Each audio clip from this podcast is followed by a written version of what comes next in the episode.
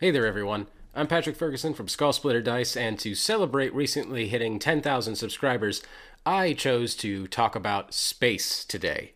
It's a bit more than a setting shift if you're used to traditional Dungeons and Dragons, so I'm excited to be talking about a few of the different game types here.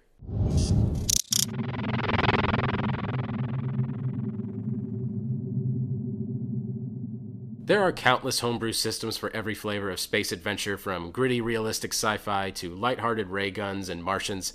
Each system will have their own pros and cons, but here are a few that I think are the most likely suspects to arrive on your game table. If you're someone that's into a bunch of different battle maps, terrains, and things like that, this one will be for you. It's Starfinder.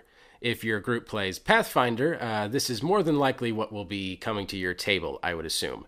Practically all the pros and cons of Pathfinder are still present in Starfinder, so if you're happy with Pathfinder, you'll have no problem making the transition.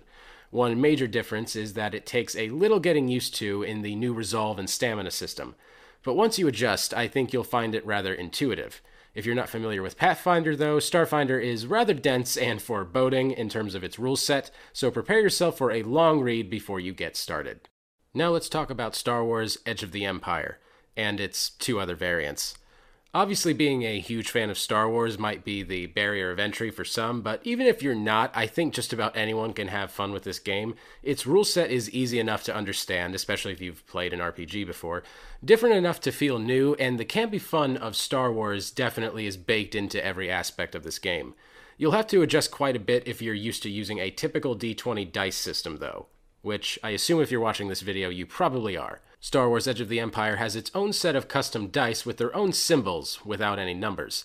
This is something that I feel like I should dislike, but in truth, it's one of, if not my favorite, dice systems to use as a GM. These dice can cover so much more narrative ground and can add such exciting variations to your successes and failures. If you don't want to buy these weird dice, which are pretty pricey for what you're getting, there's a few free custom dice roller apps available out there. There's also a conversion system available, so you can use a set of normal polyhedral dice, but please don't do this. it's a quick way to slow down what is honestly my favorite sci fi RPG. And then, of course, we have Spelljammer. This one's more of a long shot, but it's a classic, and if your GM is a veteran player, you might get to enjoy this fantastic setting. Spelljammer is an old beloved D&D setting that doesn't have an official 5e version yet at the time of recording, it seems to be all but confirmed, though, and on the way. Think solar sails on pirate ships in space, magical fantasy elements zipping between the planets on solar tides. It's a bit of steampunk with a dash of Flash Gordon mixed in with a ton of classical D&D. It may take a bit of hard work to actually get a campaign like this going, but I guarantee whoever you find that's interested in the idea will be very interested in the idea. Sci fi settings are just as varied as traditional fantasy settings and once you've established the system you're playing, you'll want to figure out what your GM is going for. Should you prepare for harrowing spacewalks, for emergency repairs, or are you more likely to fight space wizards and rescue princesses? Match your character thematically to the world your GM has in mind. It'll save you quite a bit of headaches down the line, and will make the collaborative storytelling between everybody much more cohesive and just way more fun. In space, nobody can hear you slowly run out of oxygen, freeze to death, and then crack apart like a broken porcelain doll. The danger correlates to how fantastical or realistic your system is, but space is pretty much the most dangerous place you could possibly be, besides maybe the heart of a volcano or something like that. Even more so than seafaring campaigns, even more so than planar adventures, if something goes wrong in space, it really goes wrong before your campaign starts, sit down with the system or your GM and figure out just how realistic space is going to be. The GM can do a whole lot of hand waving about shields or magical protection from the vacuum of space, but if they don't, make sure that you're prepared for that. This might seem a little specific, but the concept can be broadly applied to other aspects of sci fi RPGs, but don't just be the spaceship person if you can avoid it the crack pilot, the grease monkey that knows every bolt of their vessel, the ace ship gunner that never misses a shot, they all have kind of a fundamental problem. You'll probably have your share of starship battles, no doubt, but what the heck do you do once you've landed? GMs will normally split their adventures between some starship fights and missions touchdown on planets, asteroids, and derelict space hulks. It may be tempting to completely design your character around starships, but it can go badly. This advice might be more useful or less useful depending on what type of game system you've chosen, but don't devote your character to an element of the campaign that may not be there all the time, or even really most of the time. One of our writers has spoken about one particular spacefaring adventure with GURPS where one player was devoted to everything that had to do with their ship. They were the mechanic, uh, the ship lived and died with them.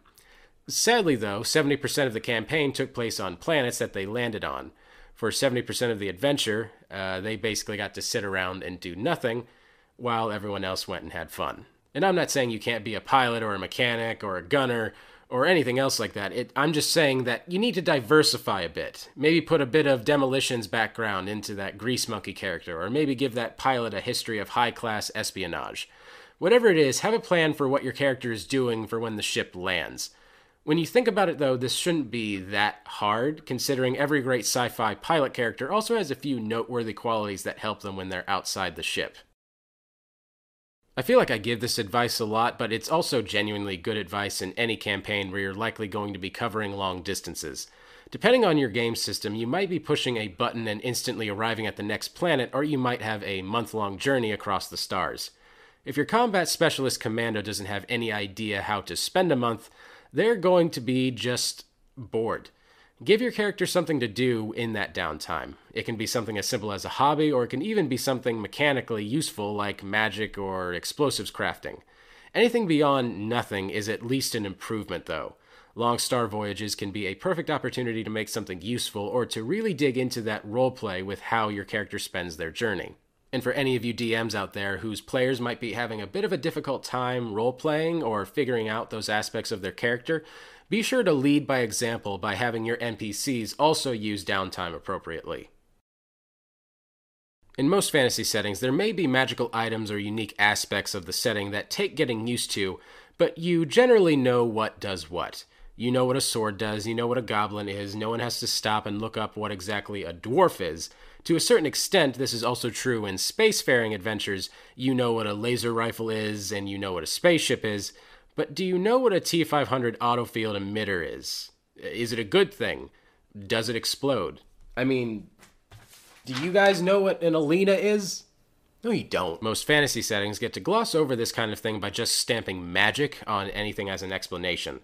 Sci fi settings tend to give their items long technical names and their intended purpose isn't always clear. If in a fantasy setting the orc warlord brandishes a flaming sword, you instantly know what's going on. But if a droid pulls out a different model of gun, it's kind of like the noisy cricket scene from Men in Black. You may not know what's going on unless you give some very strong context clues. It's meaningless without the context and understanding of the weapon. This gets especially important in tactical situations where you need to know the target priority, and a bit of threat assessment goes a long way. I highly recommend that you take at least a cursory glance through the technical terms and the items within the sci fi system that you're playing. This might seem a little less important than the other ones, but I promise you it isn't.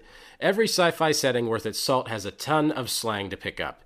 You don't have to be as sophisticated as something like a Clockwork Orange's slang, but fun made up insults, slick abbreviations, and megacorporation accents can really make a game feel not only authentic, but also very different from your normal fantasy tabletop RPGs.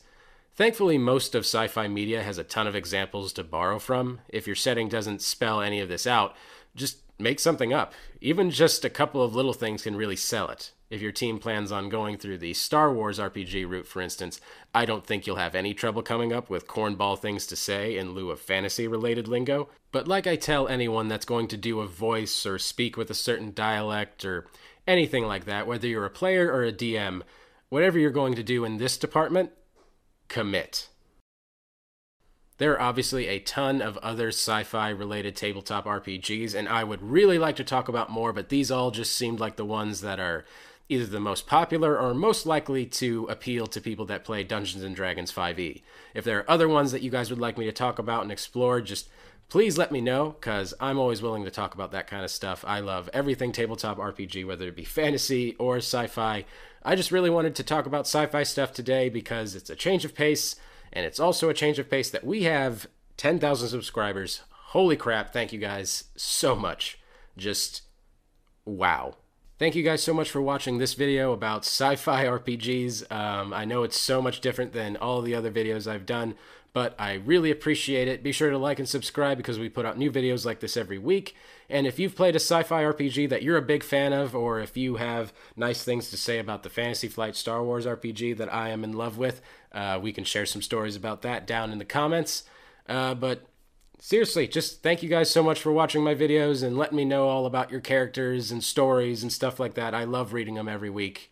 Um, yeah, thank you guys so much. And until next time, farewell.